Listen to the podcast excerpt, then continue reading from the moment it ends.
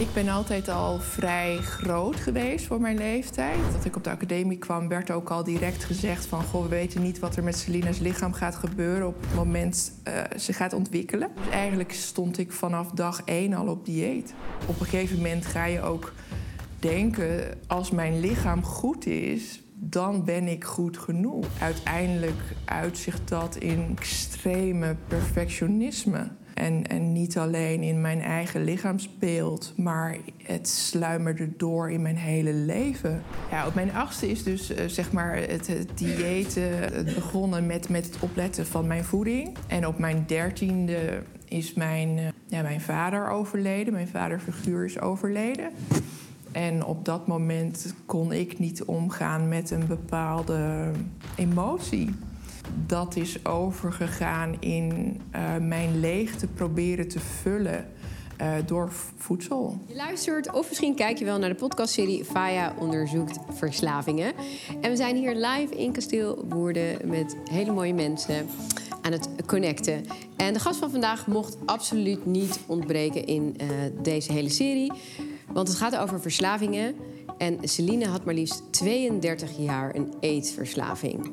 Dat betekent bulimia, spugen, spugen, spugen. En daar kwam ze van af, gelukkig, drie jaar geleden. Uh, en daar gaan we het vandaag over hebben. Hartelijk welkom, Celine. Dankjewel. Wat leuk dat je er bent. Ja, dankjewel. mm, ik heb natuurlijk even een voorgesprek met jou gehad. En daar heb je mij verteld dat het eigenlijk allemaal begon bij jouw carrière als ballerina. Kan je daar wat meer over vertellen? Ja, ik was acht jaar oud. Toen um, werd ik toegelaten tot de, de, de balletacademie. Um, je bent dan nog heel erg jong. Dus je zit nog midden in je ontwikkeling.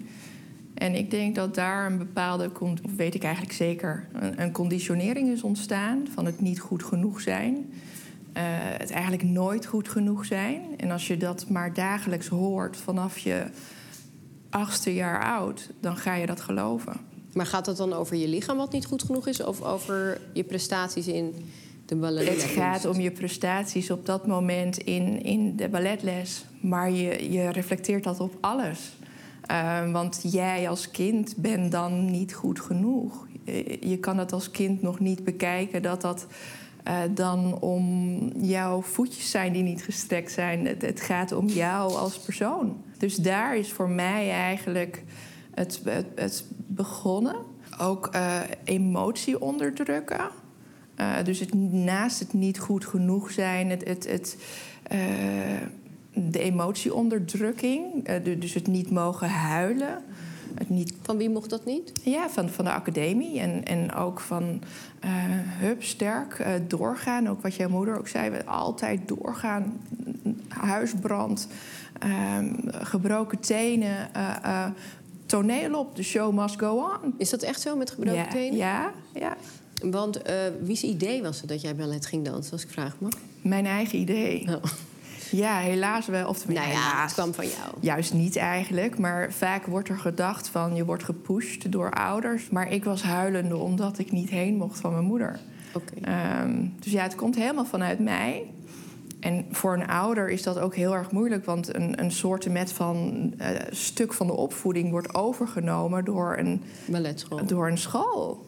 Dus een, een bepaalde controle door mijn moeder was daar totaal niet meer. En wat merkt je, waaraan merk je dat het op je achtste jaar is begonnen toen? Ik ben altijd al vrij groot geweest voor mijn leeftijd. En um, dat ik op de academie kwam, werd ook al direct gezegd van... Goh, we weten niet wat er met Celina's lichaam gaat gebeuren op het moment uh, ze gaat ontwikkelen. Um, dus eigenlijk stond ik vanaf dag één al op dieet. Jeetje, echt? Ja. En, en, en wat hield dat dan in, dat dieet? Um, op je voeding letten. Um, dus het werd een ding. Ja, ja dat, dat werd een ding. Want op, op een gegeven moment ga je ook denken... als mijn lichaam goed is, dan ben ik goed genoeg. En um, uiteindelijk uitzicht dat in extreme perfectionisme. En, en niet alleen in mijn eigen lichaamsbeeld, maar het sluimerde door in mijn hele leven. Uh, alles moest perfect. Ja, ik heb, ik heb daardoor dus ook in mijn jeugd een bepaalde erkenning eigenlijk gemist, een bepaalde liefde. Ehm, en dat, dat, dat voelde ook als een bepaalde. Hoe bedoel je dat? Ja, dat, dat ik dus goed genoeg was. Van, goh meisje, ik ben trots op je. En, uh, kon je, kon, hoorde je dat nooit? Oh, en op school niet, nee. En ik, ik zat zes dagen in de week op school. Oké, dat is die academie die zo zwaar is. Ja, en vaak op zondag hadden wij dan nog uh, voorstellingen. Um, en ik woonde in het uh, hoge noorden, dus ik ging elke dag op en neer met de trein. Um, Jeetje, en wat vonden je ouders hiervan? Die vond het uh, heel erg moeilijk. Mijn moeder vond het heel erg moeilijk in het begin. En die wilde me ook in eerste instantie enorm beschermen. Uh, want die wilde ook niet dat ik ging. Um, dus ze zeiden van, nou, laat je eerst de auditie doen... en misschien valt ze dan af. Ja, dat gebeurde niet. Um, dus dan ga je door en ga je door. En, um, en wanneer ben je dan voor het eerst gaan uh, overgeven? Ja, op mijn achtste is dus uh, zeg maar het, het diëten, het, het, um, het, begonnen met, met het opletten van mijn voeding. Um, en op mijn dertiende is mijn, uh, ja, mijn vader overleden. Mijn vaderfiguur is overleden. En op dat moment kon ik niet omgaan met een bepaalde emotie. En um, dat is overgegaan in uh, mijn leegte proberen te vullen uh, door voedsel. Dat zie je nu als volwassen vrouw die daar naar ja. terugkijkt? Ja. En op dat moment, wat dacht je toen, toen je erin zat? Uh, op dat moment merkte ik dat voedsel wel mijn pijn verzachtte. Op het moment ik, ik mijn middel pakte, um, deed me dat even niet aan pijn denken en kon ik even rusten en was ik ontspannen en was ik even niet alleen met mijn gedachten.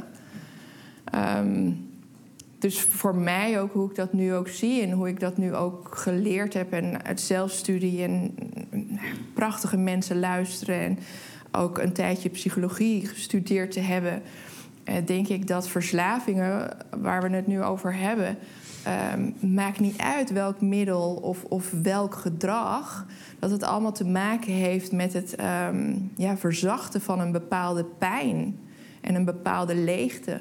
En waar meneer Vermette net ook al over had, uh, trauma.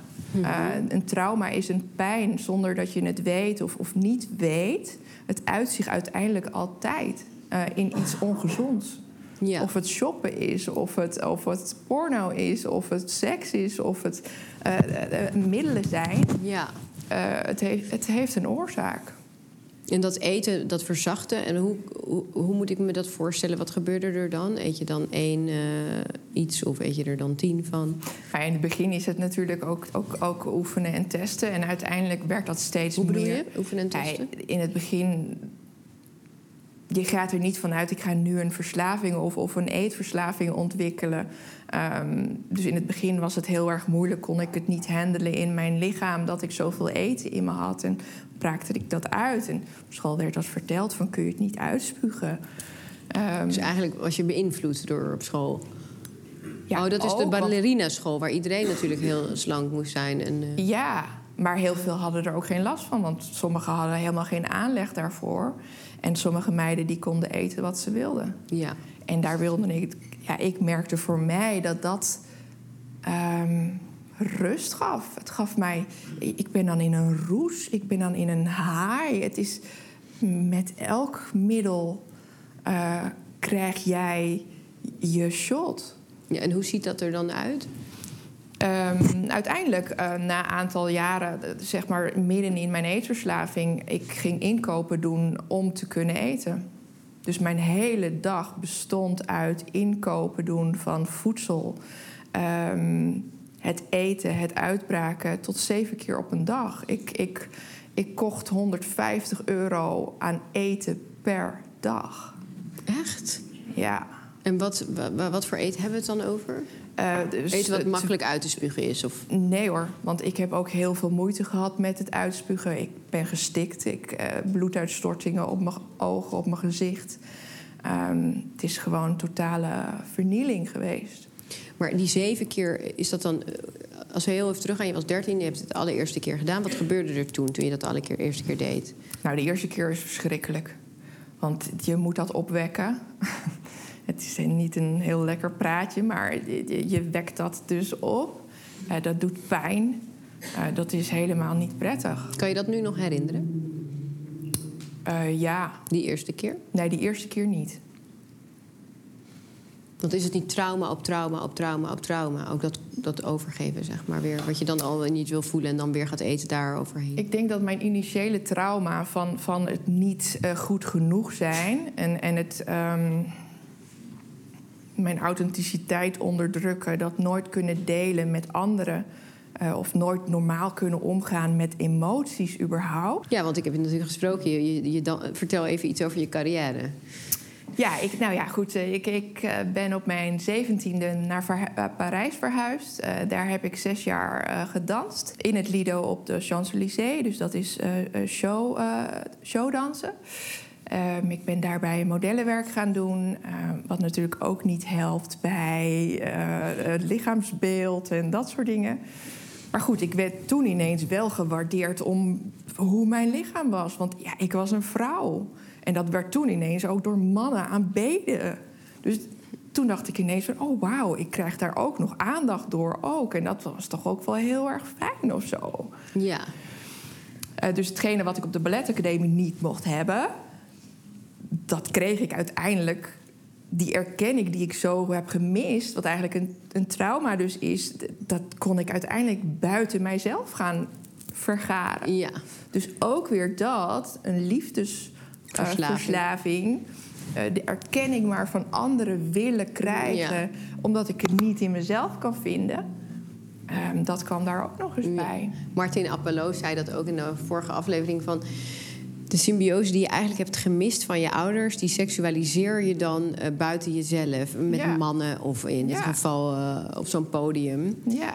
En daar ga je dan ook weer in doorslaan. Ja. Dus eigenlijk het verlangen wat je als kind hebt gemist. Nou, wat we nooit. Ja, die leegte. Ja. En, en elke leegte. Um, dus elke verslaving gaat om een leegte, om een pijn. Uh, met externe factoren proberen te vullen. Maar als je dan in, als je naar jezelf keek in de spiegel, dacht je dan: ik ben dik of ik ben. Oh, ik walgde van mezelf. Ja?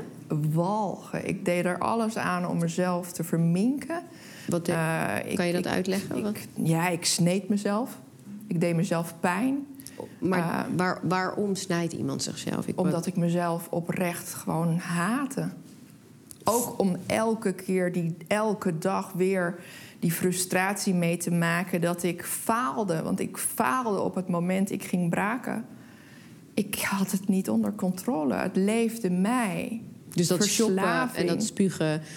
Uh, dat, dat, dat had jou onder controle. Ja, ik was letterlijk slaaf. Van, van die boodschappen van... ook. Als je voor 150 euro per dag boodschappen ja. aan het doen... dan ben je eigenlijk nergens anders ja. mee bezig. Nou ja, je kan je nagaan dat dat wat niet eten... niet het voeden van je lichaam... wat dat doet met je geest. Ja. Maar aan de andere kant kreeg je ook aandacht van die, van, die, van die mannen, van het publiek. Wat deed dat dan met je? Of was dat kortstondig? Het was een hele tijdelijke uh, verzachting van... van ja, en was er nooit in die jaren een moment dat je dacht: ik moet hiermee ophouden? Of ja, op het moment ik instortte. Ik was twintig en uh, dat was de eerste keer dat ik ja, letterlijk uit Parijs weg werd gehaald en naar huis werd gebracht met spoed. Uh, omdat ik zwaar ondergewicht was. Ik was in een psychose, had iemand mij gevonden. Uh, omdat ik het nieuws had gehoord dat iemand, ja, een van mijn mededansers, zelfmoord had gepleegd. En um, ja, dat was voor mij de, de, de, druppel. En dan word je naar huis gestuurd en dan kom je in een kliniek terecht, krijg je medicatie. Oké, okay, heel even terug. Dus, ja. Oké, okay, je bent, want je ouders, wisten die ervan? Um, of jouw moeder? Ik heb het heel lang um, verborgen weten te houden.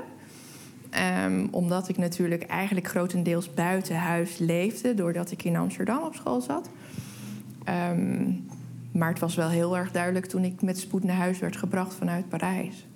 Maar was dat anorexia dan ook? Of was dat uh, bulimia? Uh, uh, bulimia voornamelijk, maar wel met anorexische gevolgen. En toen? Werd ik naar huis gebracht en dan word je aan de medicijnen gezet. Um, in de kliniek? In de kliniek. En um, ik werd weer op sterkte geholpen eigenlijk. Dus je, je komt aan. Ehm, en dan word je vrijgelaten en dan mag je het weer zelf doen. Maar aan de oorzaak toen de tijd was nog niet gewerkt. Dus de, de symptomen werden de verholpen. Ehm, en toen was ik er ook nog niet klaar voor om naar die oorzaak te gaan en om daaraan te werken en om mijn liefde los te laten. Nee, dus als je in zo'n kliniek zit en je moet gewoon gaan eten, dat wil je dan waarschijnlijk niet. Nee. En hoe controleren ze je daar dan op dat je dan niet gaat overgeven? Ja, dat, dat, dat, dat, er zijn natuurlijk ook trucjes. Ehm, dat leer je in elke kliniek, dat er altijd uh, trucjes zijn. Zeker met, met uh, eten. Uh, omdat eten natuurlijk toch iets is wat je niet bij iemand weg kan halen. Um, dus dat is een heel eng middel eigenlijk. Je hebt het nodig om te kunnen leven. Mm -hmm. Je gaat daarmee akkoord. Want ja, je moet eten. En dan kom je eruit en dan? Ja, dan gaat het een tijdje goed. En we hebben het dan over wat voor tijdje? Uh, een, een, aantal weken. En is dat dan omdat je het zeg maar een soort van uitstelt? Of heb je dan echt het gevoel van ik stop er nu mee, het is niet goed nee, voor mij geweest? Nee, het is een soort van uitstellen. Omdat voor mij die oorzaak nooit uh, was aangepakt. Dus het was op wilskracht eigenlijk het volhouden van... Um, het niet meer doen? Van het niet meer doen. Um, maar de oorzaak waarom ik het deed was niet weg. Nee, dus, dus dat is dat trauma, zeg maar, wat weer als een bal boven water schiet ja, als je het ja, onder water houdt. Ja. Maar dat wist ik toen nog allemaal niet. Nee. Want en had je nooit de behoefte dan om, om, om hulp te vragen? Uh, in het begin had ik zoiets van: ik heb, het, ik heb dat niet nodig. Ik heb dat onder controle. Ah, ja. En ik doe dat met een reden en ik doe dat omdat ik Danseres uh, ben. Een, een bepaald gewicht. En uh, dat is mijn eigen trucje om.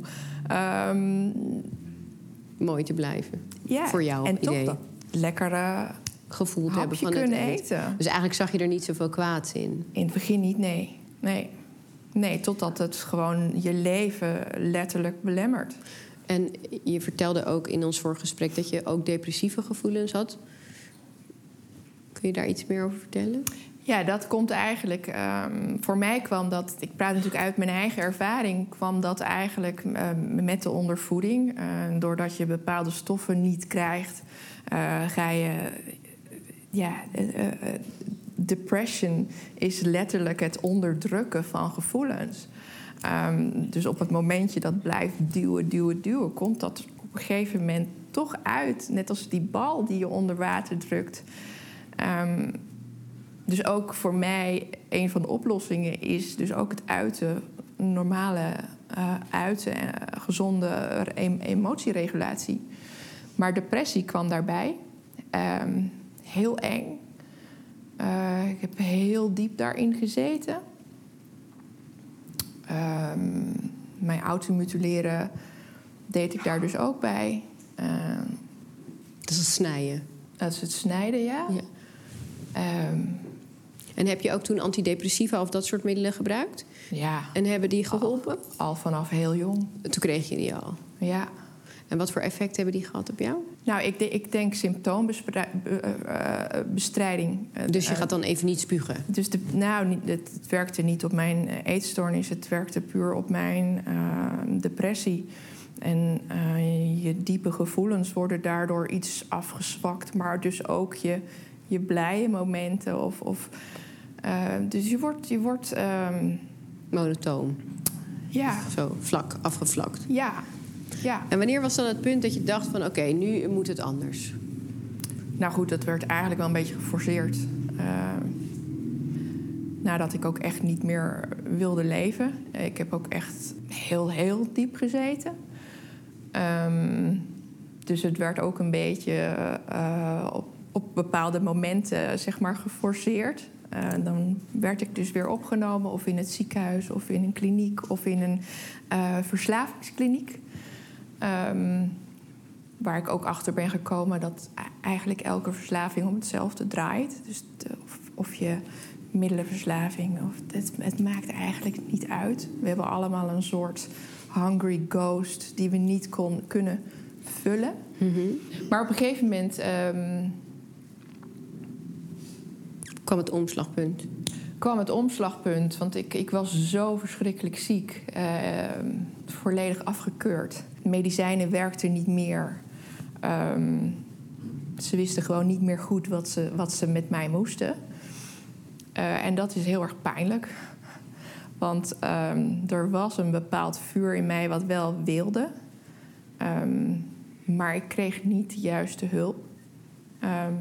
voor mij, dat moment. en toen? heel veel zelfonderzoek gaan doen. Want ik was heel erg geïnteresseerd ook van waar komt dat vandaan? Uh, hoe werken mijn hersenen? Um, ik wil weten hoe dat komt. En, uh, dus heel veel zelfonderzoek gedaan, researches gelezen. Uh, en hoe oud was je toen? 35. Oh ja. En toen ben ik eigenlijk uh, in contact gekomen met iets waar ik het bestaan niet van wist. En dat is dus waar je net ook over had met uh, uh, meneer Vermette, met, met psychedelica. Um, en dat heeft mijn leven veranderd. Ayahuasca komt altijd op je pad. Als je het nodig hebt. Als je het nodig hebt. Ja. En als je er klaar voor bent. Als je er klaar voor bent, ja. Want dat kwam op je pad. Dat kwam op mijn pad. Um, kan je iets vertellen over die ceremonie, wat er toen gebeurde? Uh, ja, hel. Ik ben letterlijk door hel gegaan. Um, maar het is het zo waard. Want mijn leven was gewoon een hel. Dus het kon eigenlijk gewoon niet. Um... Kreeg je daar een inzicht? Ja, absoluut. Het is vier dagen lang geweest. Oh ja. Um, Heb je dat in Nederland gedaan, vier dagen lang? Ja. Oh ja, oké. Okay. Ja, vier dagen lang. Um, heel heftig, prachtig. Um, maar ik ben daar wel naar al mijn uh, verleden en trauma's geleid. maar wat net ook benoemd werd, die, die integratie daarna is zo belangrijk. Het is dus niet, je doet niet het werk op het moment je de ceremonie doet. Of het moment dat je een, een, een, een trip of een, iets doet. Het is daarna die integratie van hetgene waar uh, je de inzichten van krijgt... om dat te kunnen implementeren in je leven. Maar kreeg je ook in die ayahuasca-trip te zien dat het, dat kleine meisje, dat, die ballerina, niet gezien werd en dat het daar vandaan kwam? Ja. Letterlijk kreeg je dat te zien. Ja. En toen vielen alle kwartjes? Of? Uh, ja, er vielen heel erg veel kwartjes. Um, maar ook weer uh, heb je daarnaar tijd nodig om dat te kunnen begrijpen. Want je, sommige dingen begrijp je niet ineens. Nee. Dat, dat heeft tijd nodig om dat. Ah, dat was, ja, dat was dat stukje. Maar letterlijk, na vier dagen, na 32 jaar lang, was mijn eetstoornis gewoon weg. En ik, ik. Maar had je dan helemaal de drang niet meer om het nee. te doen?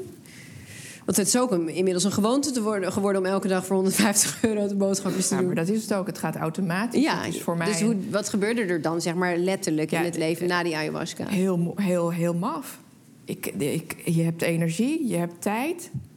Wat moest ik daarmee? Ik, eh, huh? ja, ik, ik, ik, ik, ik, dat, dan weet je gewoon niet waar, waar je moet beginnen. Want je krijgt ineens een leven. Ik heb nooit daarvoor een leven gehad. Ik leefde voor anderen. Ik leefde voor mijn verslaving. Ja, Ik isoleerde mezelf volledig. Ik kreeg auto-immuunziektes. Ik, kreeg, werd gewoon volledige roofbouw op mijn lichaam. En dan heb je ineens... Ben je gelukkig? Lieve luisteraar, even een klein berichtje van mij tussendoor. Misschien is het je ontgaan of misschien heb je hem al. Ik heb een heel mooi nieuw boek geschreven, het Killer Mindset boek. In 12 stappen de echtste versie van jezelf. Het is een boek waarin bewustwording absoluut centraal staat en ik ben er erg trots op. Maar wat misschien nog wel veel leuker is, is dat ik eind jaar in het theater sta met een Killer Mindset Tour. En dit wordt een interactieve tour, eh, talk eigenlijk, waarin jij centraal staat, muziek, dans, ademhalen, noem het maar op. Alles is aanwezig en ik hoop jou daar te zien. Je kunt de ticket links hier onder de podcast vinden. was je meteen gelukkig naar die ayahuasca? Ja, eh, nou wat ik zeg, het heeft heel veel werk nodig. Dus daarna komt ook nog het werk en krijg je natuurlijk ook weer inzichten en, en komen de dagelijkse struggles. Heb je daar dan begeleiding voor gekregen van iemand? Ja, Van die ceremonie eh, ook. organisatie. En wat mij enorm helpt, ehm, is het, het, eh, het, het microdoseren. Maar heb je dat toen meteen na die ayahuasca gedaan, het microdoseren? Ehm, ik ben daarna gaan microdoseren met ayahuasca. Oh, dat kan ook. Eh, ja. Oh, Eh, om niet. zo heel erg hard terug te komen nadat je zo open staat en nadat je zoveel, zoveel gebeurt in je hersenen eigenlijk. Om niet hard terug te komen in, in de echte wereld. Waarin alles zo snel gaat en waar je aan zoveel verwachtingen moet voldoen. Ehm, maar dat je dus iets langer bij jezelf mag blijven of zo. En dat heeft mij enorm geholpen. En daarin is mijn passie begonnen voor eh, plantmedicijnen, voor natuurlijke middelen. Ja. Iets wat wij tegenwoordig, ehm, ja, waar toch nog een taboe op ligt, net als de MDMA, maar wat zoveel mensen kan gaan helpen. Ja. Het is, ja, ik, dat is zo'n missie geworden om daarin mensen te mogen ondersteunen. Niet alleen met het product, maar ook met hopelijk mijn verhaal. Ehm, want ja, want Celine, eenzaam. dat, dat snappen mensen denk ik nog niet. Ik heb jou natuurlijk gesproken, je had mij benaderd via Instagram... en ik heb jouw verhaal gehoord. Een super inspirerend verhaal. Ehm, ook wel heftig, 32 jaar eh, zoveel eh, braken. En ik vind het heel mooi, want ik geloof ontzettend in, eh, in plantmedicijn. Ik heb het zelf ook meerdere keren meegemaakt. Eigenlijk mijn hele verandering. Het is als allereerst is met paardencoaching en daarna plantmedicijnen tot, tot stand gekomen.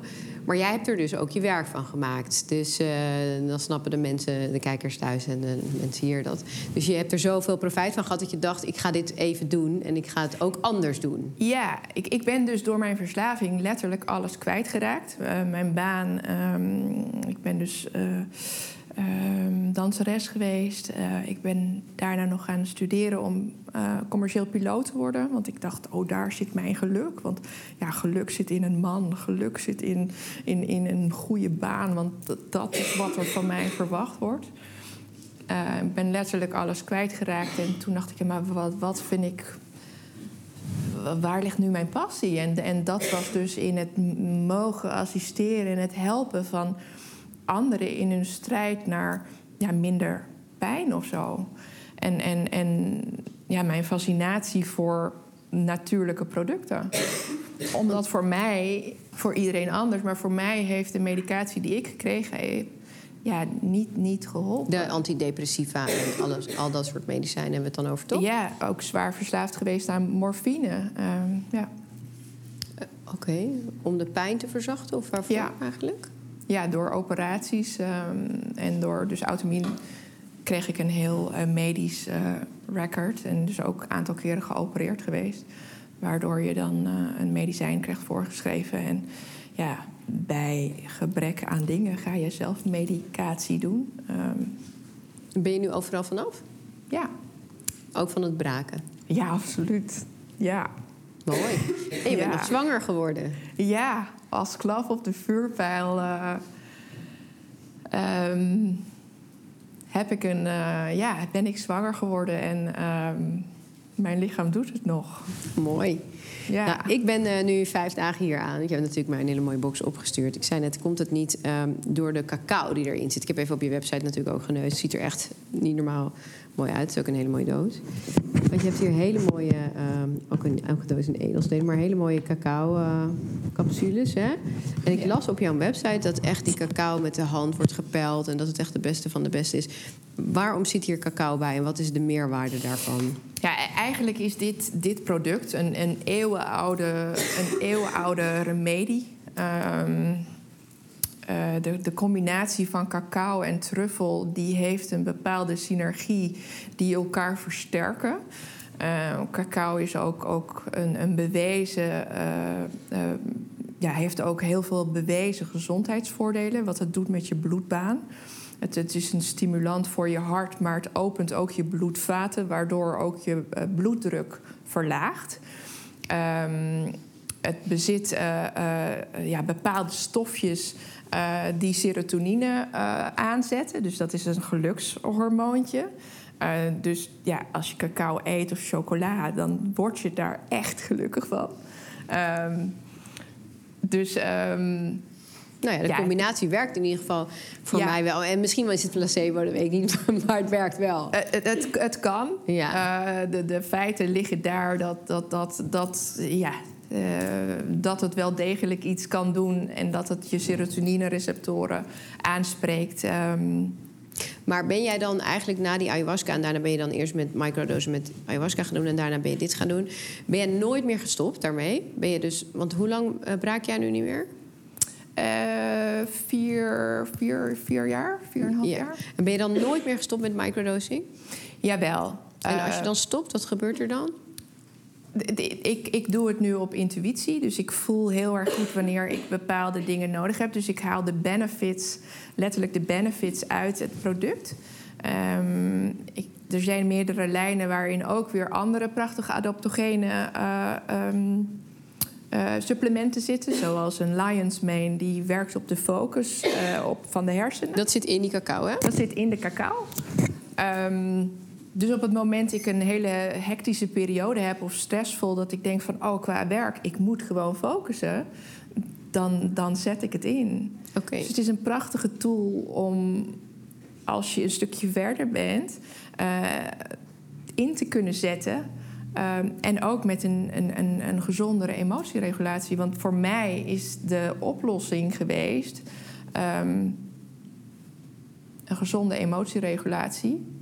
Het mogen uiten van waar mijn angsten en mijn verdriet zitten. Dus het, het kunnen zitten met iemand, die compassie voelen met elkaar en die pijn letterlijk doorgaan.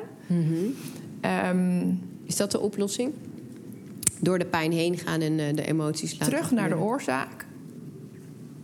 Ging jij dan terug naar dat achtjarige meisje op Ja. die ballerinaschoentje? Ja. Ja. En de, de keuze was heel makkelijk. Of pijn van de verslaving, in de verslaving blijven zitten... of de pijn om terug te gaan naar de oorzaak. En daarna eh, verder kunnen in groei, bewustzijn... en in vrij zijn van een verslaving. Ja, ik, ik had geen keuze meer. Wat zou je willen zeggen tegen mensen met een eetverslaving? Dat ze niet alleen zijn. Ehm, en dat er wel degelijk hulp is ehm, van mensen die begrijpen eh, hoe het voelt. Zou je ze allemaal een ayahuasca-trip eh, aanraden? Nee, nee, nee, nee, nee, nee, nee, nee. Het is best wel pittig, hè? Ik zou persoonlijk, als ik, ik heb het allebei gedaan, ik heb ayahuasca meerdere keren gedaan, maar ook psilocybine. Ik vind psilocybine veel, eh, Zachter. veel zachter. Ja. Veel, ja, Nee, raad ik het iedereen aan? De weg die ik gehad heb? Nee, absoluut niet. Iedereen heeft zijn eigen proces te doorstaan. Ehm, er is niet one size fits all. Ehm, maar ja, ik blijf erbij. Eh, een verslaving is iets om een pijn te verzachten, een leegte, dus van extern eh, een, interne leegte willen vullen. En daardoor krijg je bepaalde gedragsuitingen. Voor mij was dat perfectionisme, het niet willen falen, het erkenning en liefde van anderen willen krijgen. ja. En, en, en de oplossing is, is in mijn ogen terug naar de oorzaak.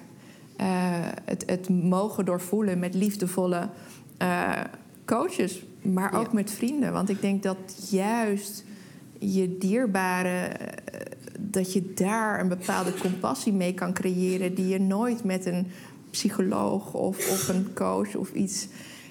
Die verbinding van: hé hey Faya, hoe is het nou echt met jou? ja. Hoe ga jij? Maar vaak durven het onze vrienden natuurlijk niet te vertellen dat we zeven keer aan het kotsen zijn, bij wijze van spreken. Ja. Schaam is er ook een stukje ja, schaamte. maar die connectie zijn wij denk ik ook grotendeels kwijtgeraakt. En, en omdat daar ook geen tijd meer voor is. Nee, dat is jammer. Maar daarom heb ik dit georganiseerd, zodat we in verbinding zijn met elkaar. Ja. Dankjewel, Celine, Ja, voor dit oprechte gedaan. gesprek.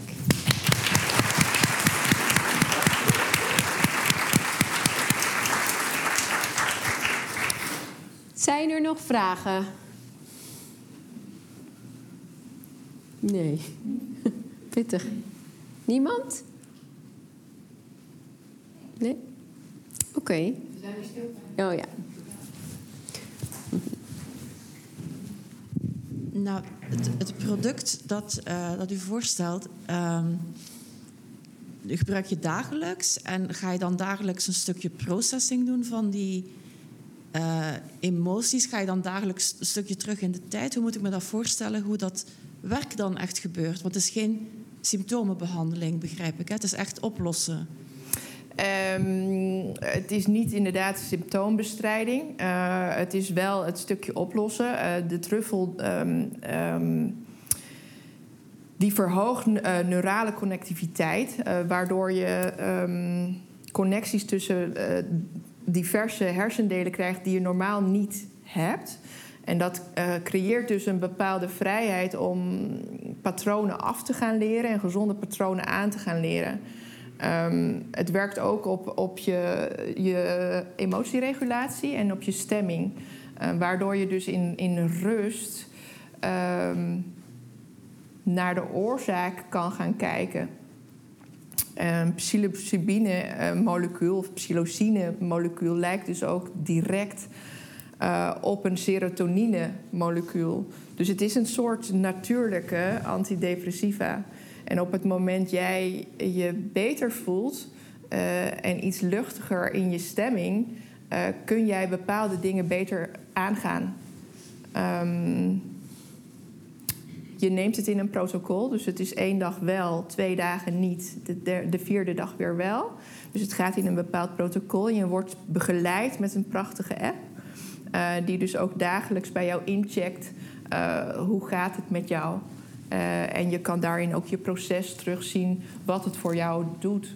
Ja, dus je moet er eigenlijk ook wel tijd voor maken, dagelijks, om even er doorheen weer te gaan of te mediteren of zo? Ja, wat we net ook al zeiden, een, een, een, ceremonie, het werk komt daarna ook achteraf. Dus je neemt het middel uh, en... Ik denk dat zij misschien in de verwarring is met het verschil tussen een ceremonie en dit. Want in, bij een ceremonie neem je 45 gram dus dat is echt heel veel. En nu neem ik neem bijvoorbeeld nu 0,3,5 gram. Dus uh, met die 45 gram dan ga je helemaal de diepte in en dan zie je allerlei dingen. En, en hiermee is het juist ik ben hier niet zo mee bezig de hele dag. Is nee. dat wel de bedoeling? Nee, juist niet. Want het is juist het mooie van microdosing... dat je er niet door zodanig wordt beïnvloed... dat je iets voelt. Je moet achteraf herkennen van... ik heb een fijne dag gehad. Je moet op lange termijn kunnen gaan herkennen dat je iets doet met herkenningen en bewustwordingen van uh, de, de ongezonde patronen die je hebt. En daarmee aan de slag kunnen gaan. Dus het is een langer proces wat je hiermee uh, hebt. En dus ook een zachter proces. Um, het is een toevoeging, het is een dagelijks supplement. Ja, het is een en je moet er niet op kouden. Je moet, het is wel de bedoeling dat je dus ook ermee bezig bent. En dat vind ik juist mooi dan, als je ermee bezig bent. Want als je het alleen maar slikt en uh, je, doet, je blijft steeds hetzelfde nog doen, dan Nee, ja, daar kom je Nou ja, dat is natuurlijk zo met mij. Ik ben nu wel gestopt met alcohol. Want ik dacht wel van, oké, okay, ik kan er wel bij gaan drinken. Maar de, de intentie van mij is dat ik juist wil ontspannen zonder alcohol. Dus dat ik s'avonds kan zitten op de bank en ontspannen kan worden zonder die twee glazen. Dus ik ben wel gestopt met alcohol. En dan ga ik kijken hoe gaat het. En het gaat hartstikke makkelijk. Dus je doet wel hetgeen wat je graag wil veranderen, toch? Een beetje. Ja, natuurlijk. Maar het is niet dat ik de hele tijd mee bezig ben van... ik heb nu iets genomen en ik moet wat voelen. En het is juist de bedoeling dat je er niks van voelt. Ja, want je moet je dagelijkse dingen gewoon kunnen en mogen uh, doen. Ja. Oké, okay, dank u wel. Dus als je erop koudt, dan gaat het niet goed. Nee, je moet er niet Dat heb ik één dag gedaan. en ik weer zo'n hele gram in mijn mond. Nou, nee. kon helemaal niks meer. Nee.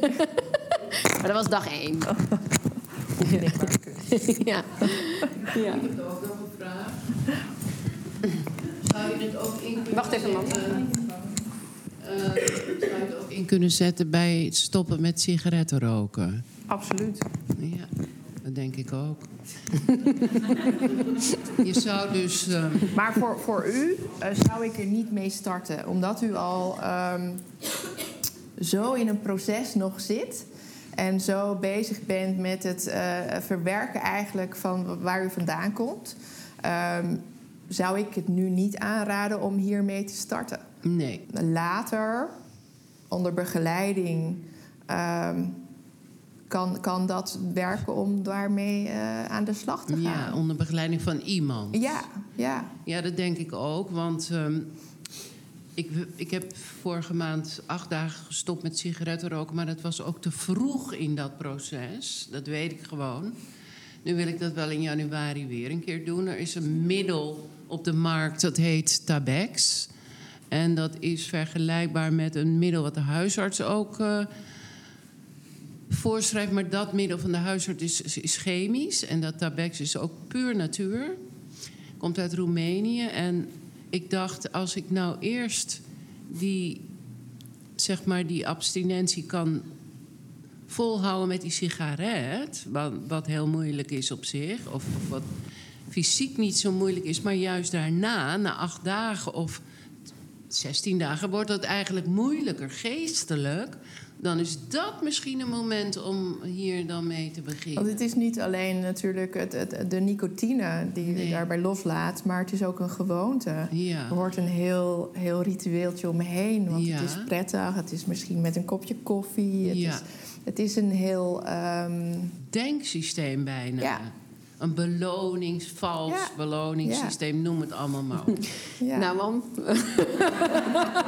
We gaan hem afronden. Ja. Oké, nou, ehm, jullie kunnen zo in de pauze nog wel even lekker verder kletsen. Want we hebben pauze en dan eh, kan Celine nog misschien eh, wat vragen beantwoorden die jullie. eh nou, vooruit dan maar, later.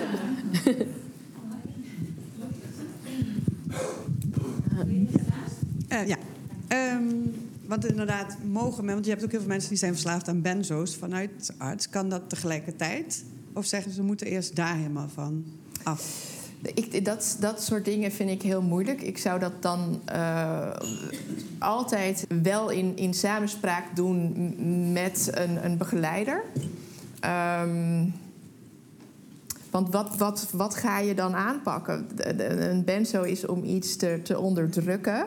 En dit is juist om iets te voelen. Dus dan, dan gaat dat ook tegen, zich, eh, tegen elkaar werken. Ehm, dus ik zit er, vind, dat, vind dat een lastige. ehm, ik zou dat niet aanraden, nee.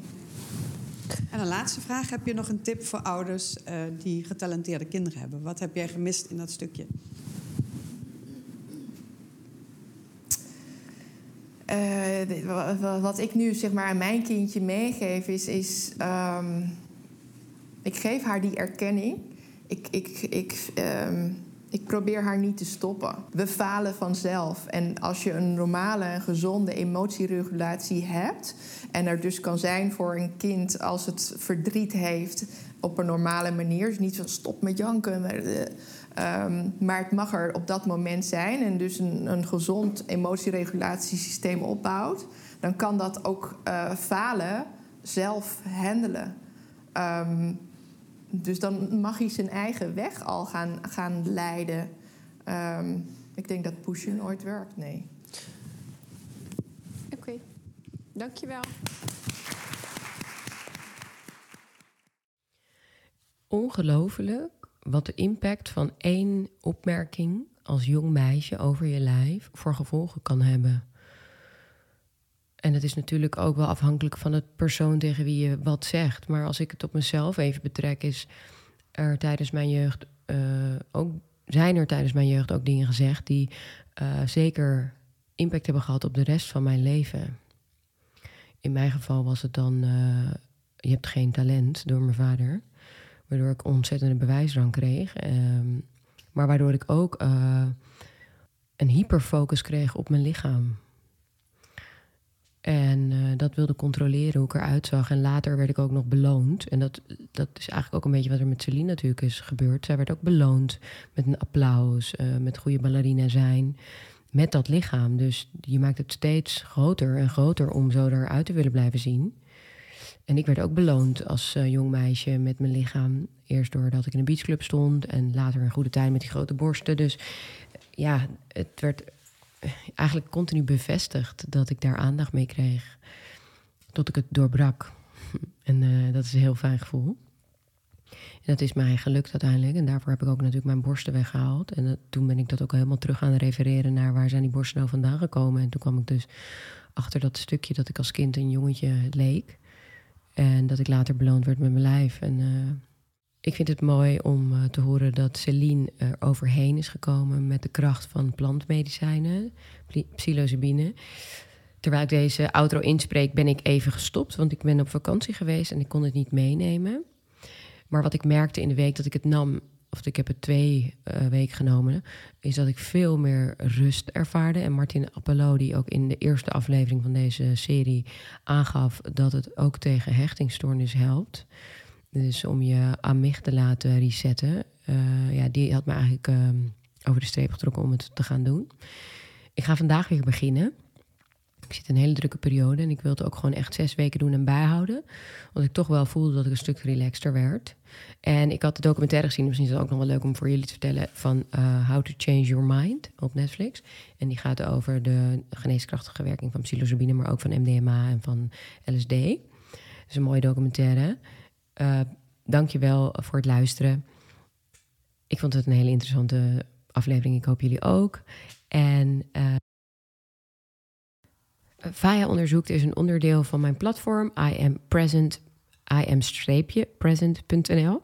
En dat is een uh, platform met hele leuke, mooie programma's. Inner Child Healing is een mooi programma om te ontdekken waarom je doet wat je doet. Helemaal vanuit de kern, de conceptie eigenlijk. Uh, maar ook killer mindset training en voor sterke mindset en je doelen te behalen. Denk je slank programma, dat programma is echt als je een negatief zelfbeeld hebt. En dat past heel erg bij deze podcast. Dat programma gaat echt over als je continu bezig bent met wat er allemaal niet goed is aan je lijf. Uh, als je steeds wil afvallen, maar het lukt niet en je aan het jojoen bent. Je zelf, met zelfafwijzing naar jezelf kijkt. Dat je eigenlijk niet kan genieten van je lijf dan is Denk je Slank echt het programma voor jou om dat te doorbreken. Het is een twaalf weken durend programma. En er zit een community bij waarin ik gewoon vragen beantwoord. Ik ben er iedere dag in de community.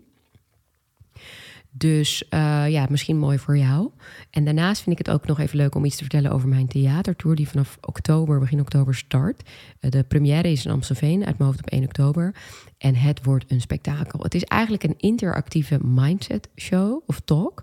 Alleen er komen steeds meer dingen bij, als bijvoorbeeld klankschaal. nee, niet klankschaal, maar uh, um, sound healing, geleide meditaties door mij live. een ijsbad komt erbij. we gaan uit de comfortzone. Het is echt een interactieve show met dans, zang, uh, geuren, uh, een beleving. Uh, en het krijgt echt vorm. Ik heb het op vakantie geschreven. En ik krijg gewoon kippenvel als ik eraan denk. Vind het ook super spannend natuurlijk. Maar ik zou het heel leuk vinden als je erbij bent. je kunt de kaartjes in de link hieronder vinden. Als mede de link van Wise Roots, het bedrijf van Celine, wat ze heeft opgezet. Naar aanleiding van haar genezing. Dacht ze, hier moet ik wat mee. En dat is natuurlijk super mooi. Hier hou ik van. Dat je een oplossing bedenkt voor je probleem. En daarmee ook de wereld een beetje helpt. Uh, daar ben ik ook van. Uh, daar heb ik ook mijn bedrijf op gebouwd. En dat zie ik haar nu ook doen. En dat wil ik absoluut ondersteunen. Want het is een prachtig bedrijf geworden. Ook met pure chocola. Je kunt de informatie vinden via de link hier onder de podcast. Uh, ik ga vandaag weer beginnen. Ik hou jullie op de hoogte. Ik ga er ook een uitgebreide blog over schrijven. En je hebt een hele mooie app bij deze psilocybine uh, kuur. En in die app kun je dan elke dag bijhouden hoeveel je precies neemt. En dan kan je de kleine verschillen opschrijven. Want je, ja, je merkt er wel wat van. Maar je merkt dat je daar heel snel aan gewend raakt. En dan als je terugleest, denk je: oh ja, mijn nachten waren beter. Of ik was meer gefocust. Dus uh, die app is super handig. En daar is ook dan weer uniek mee. Nou, dankjewel voor het luisteren. En vergeet niet te abonneren.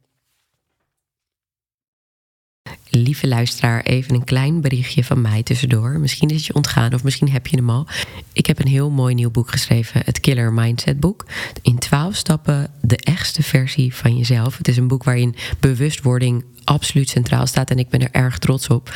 Maar wat misschien nog wel veel leuker is, is dat ik eind dit jaar in het theater sta met een Killer Mindset Tour. En dit wordt een interactieve tour, uh, talk eigenlijk, waarin jij centraal staat, muziek, dans, ademhalen, noem het maar op. Alles is aanwezig en ik hoop jou daar te zien.